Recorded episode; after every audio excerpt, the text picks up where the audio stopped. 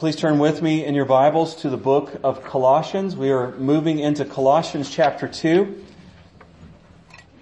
Remember, Paul is dealing with some false teaching in the city of Colossae and is writing to them. He's never met them. He doesn't know them personally, but somebody that he knew that was converted under his preaching of the gospel had gone there, had planted a church, and he's responding to these false teachings that have begun to work their way into the church at Colossae.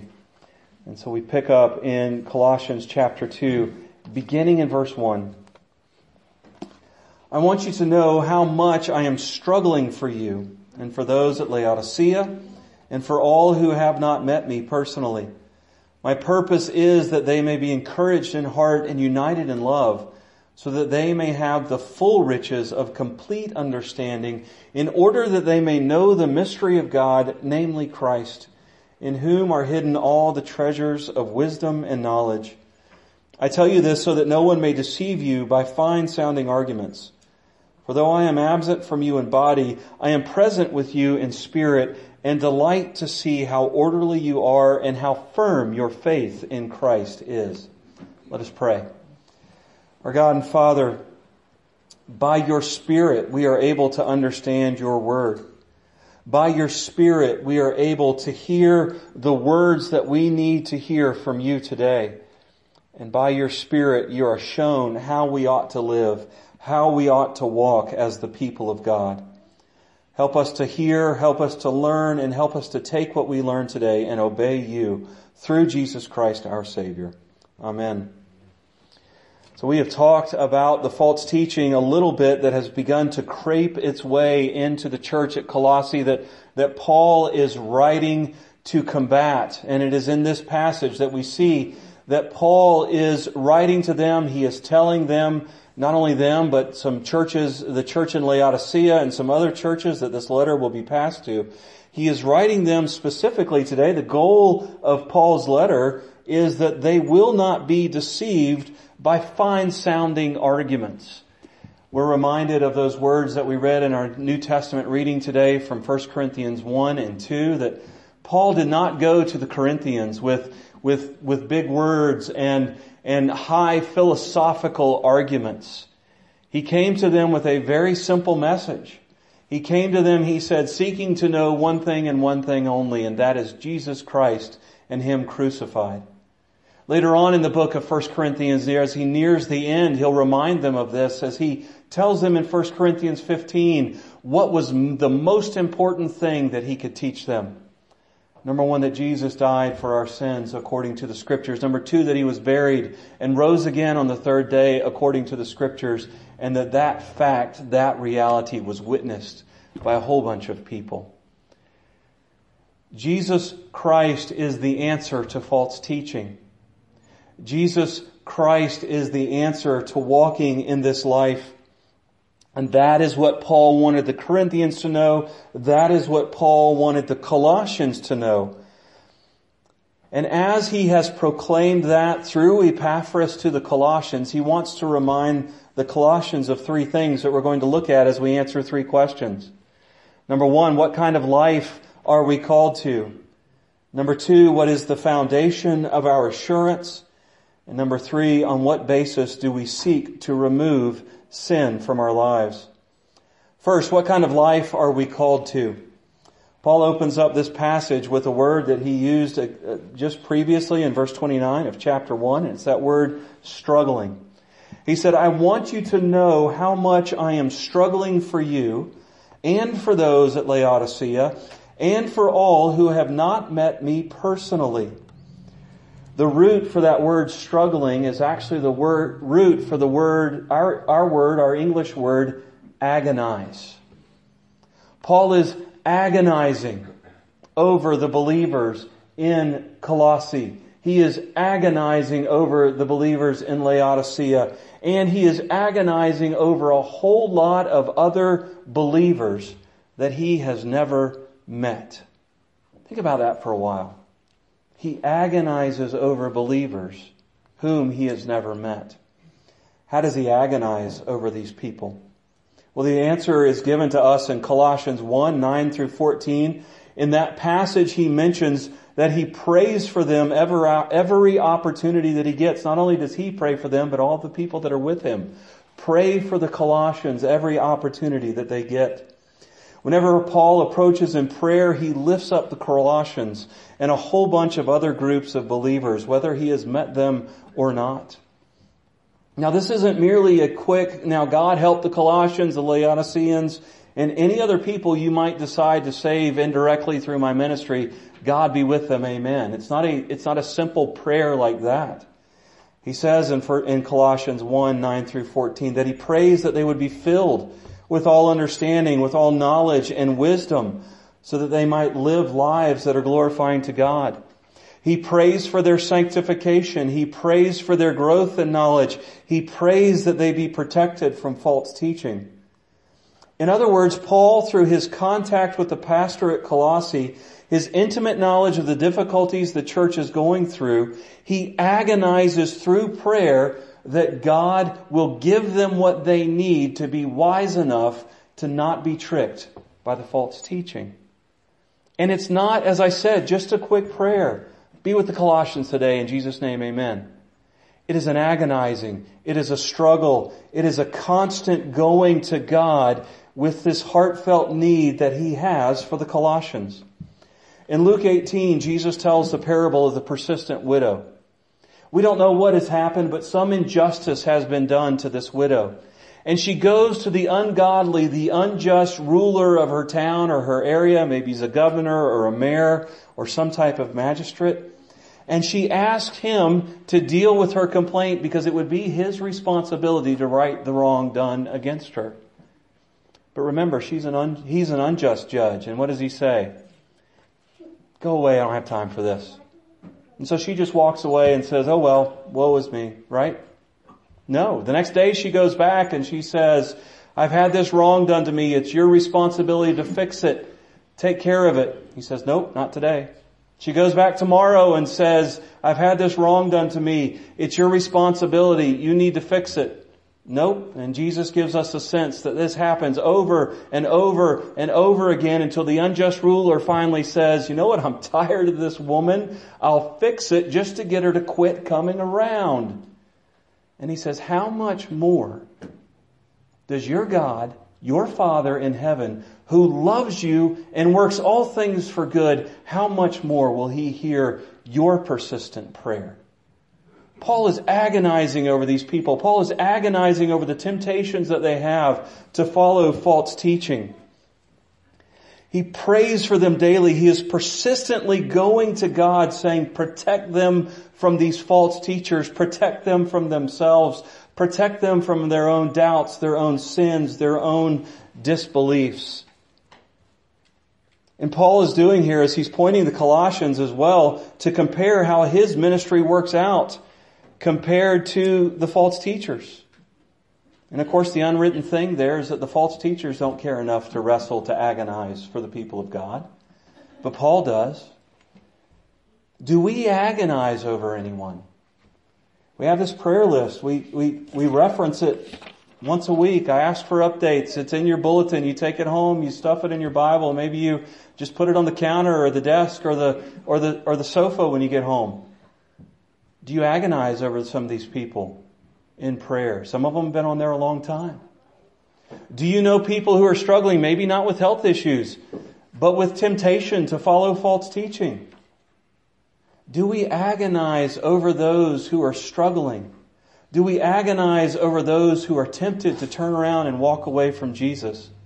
Do we agonize over those whom we love that do not know Jesus? What kind of life are we called to live? We're called to live a life of struggling on behalf of our brothers and sisters in Christ, and a life of struggling and agonizing over those who need to hear the gospel. And then Paul goes on and talks about the foundation of our assurance. After he points out his work of prayer on behalf of Colossians, he asks them to compare the foundation of assurance that he preaches to them with the foundation of assurance preached by the false teachers. Verses 2 and 3. My purpose is that they may be encouraged in heart and united in love, so that they may have the full riches of complete understanding in order that they may know the mystery of God, namely Christ. Paul wants three things for the Colossians, the Laodiceans, and anybody else that has come to faith in Christ indirectly through his ministry that he may not know. First, he wants them to be encouraged in heart. Encouragement is consoling help through God's present and future salvation.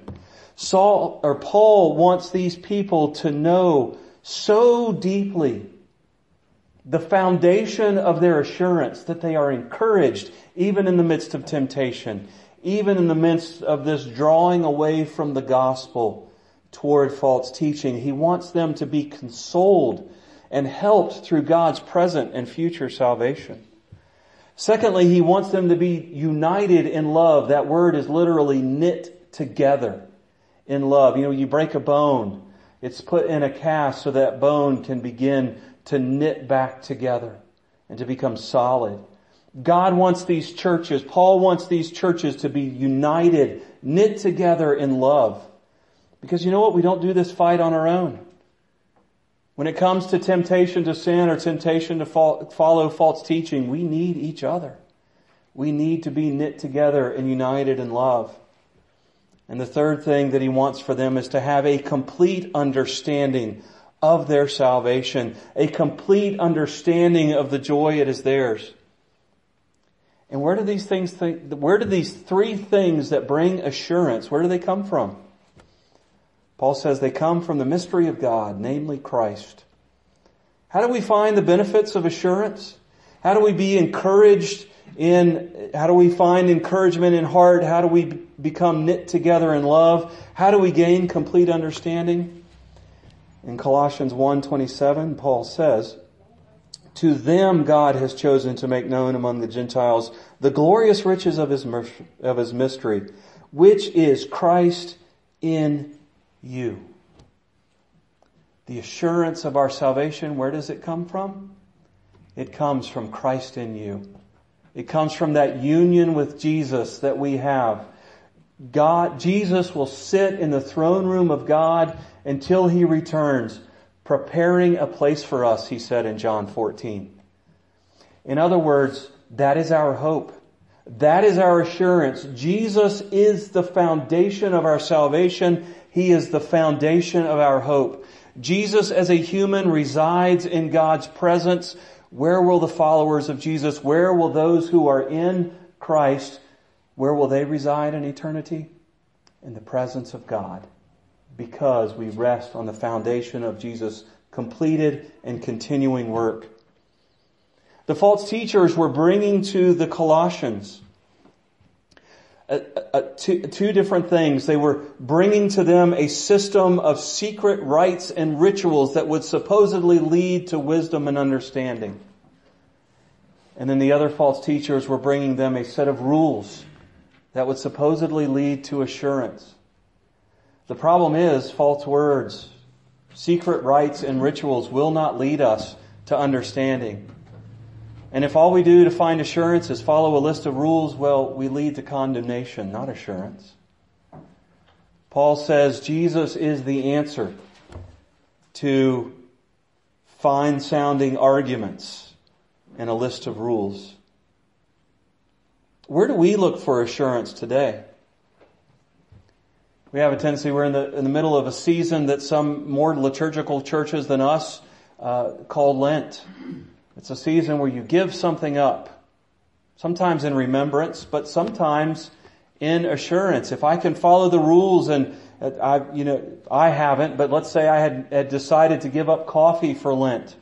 Michelle will tell you that could be a difficult time at home. I don't drink coffee for my safety, I drink coffee for your safety.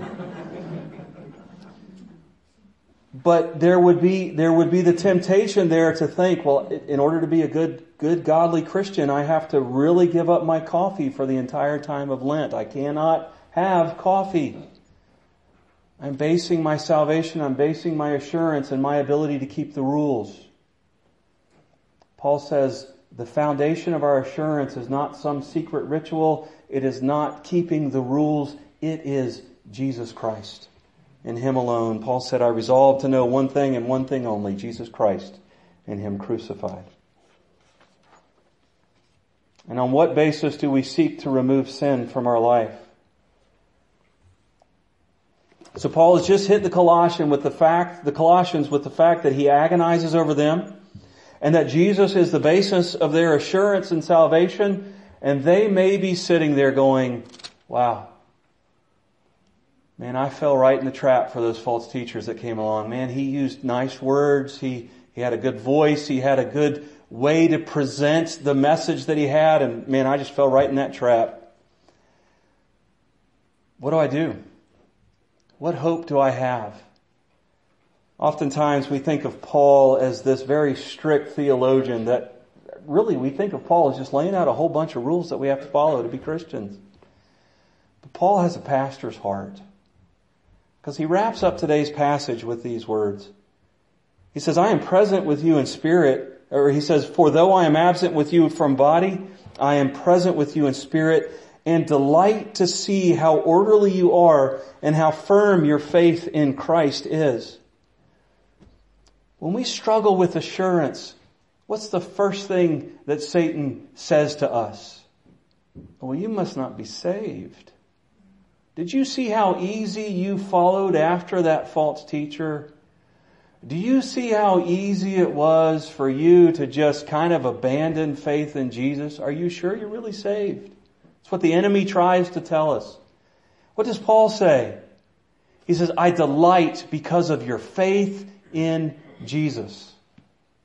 He's reminding them that yes, you have a hard fight ahead of you, because yes, some of you have followed the false teachers, and it's going to take a lot of work to remove that false teaching from the pure teaching of the gospel, Jesus Christ and Him crucified. But you can do it because you have faith in Jesus. You're not going to do it because you can pull yourself up by your bootstraps and kick all the false teachers out of church. You're not going to do it because you can follow the rules. You're able to do it because of your faith in Jesus. You know, it's really easy to fall into the trap of false teaching. A lot of false teachers, they're glamorous. They're smooth talkers. They've got all the right words to say. They hit all the right buttons. They tell you, hey, this is the picture of the faithful life. Unfortunately, in our culture today, in this American culture, the picture that they give you is a Christianized version of the American dream. You want 2 Bentleys in the garage. You want the 17-bedroom house with 19 bathrooms. You want all these things. Just have enough faith. And sometimes, brothers and sisters, you and I are tempted to walk down that road. Paul says here, hey, it's hard to turn around and come back, but you can do it because of your faith in Jesus. And any struggle that we have, whether it's a struggle with false teaching, whether it's a struggle with sin, Paul reminds us that as long that faith in Jesus remains intact, not because of us, but because of Jesus. And because of that, we can have the knowledge that we can move forward back towards correct teaching, that we can move forward back toward that pursuit of holiness that God calls us to. Brothers and sisters, as we wrap up today, I ask you, do you agonize over your brothers and sisters? Do you agonize over churches around the world? There was an article out in the last couple days of over 6,000 Christians murdered in Nigeria. Early Rain Covenant Church in Chengdu, China, and I know I've just butchered the name of that province, the pastor and all the elders, as well as their wives and some of their children, have been imprisoned with no access to the outside world, no communication since before Christmas. And there are brothers and sisters sitting in this room right now who are struggling with life. Do we agonize over them? We're also asked today is, where do we find our assurance? When we're the ones struggling with temptation, when we're the ones struggling with a desire to follow false teaching, when we're the ones struggling with the fact that God has called us to be holy as He is holy, and I can't see the end of the tunnel, and I'm pretty sure that light's a train. Where do we find assurance? We find it in Jesus Christ and Him crucified, and only there. He resides in the presence of God, so will we. That is our hope. And finally, what is the foundation for your sanctification? Do you find it in your union with Christ? Do you find it in Him and Him alone? Let us pray. Our God and Father above, I do thank you so much for Paul's care and concern, his pastoral heart for the Colossians, for the Laodiceans, for the rest of the people that he referenced there. Help us to hear the message that was given to them and indirectly to us by the work of the Holy Spirit. Help us to rest in the only foundation of our assurance, the only foundation of our pursuit of holiness, our Lord and Savior Jesus Christ. And help us not be like the Laodiceans later in church history where they were cold and you were going to spew them out. They were lukewarm and you were going to spew them out. Help us to be changed by the words that we have heard today. Help us to agonize over our brothers and sisters in Christ. Help us to be encouraged. Help us to be knit together in love, and help us to have that complete understanding of the fullness of Jesus' work on our behalf. I pray this in Jesus' name. Amen.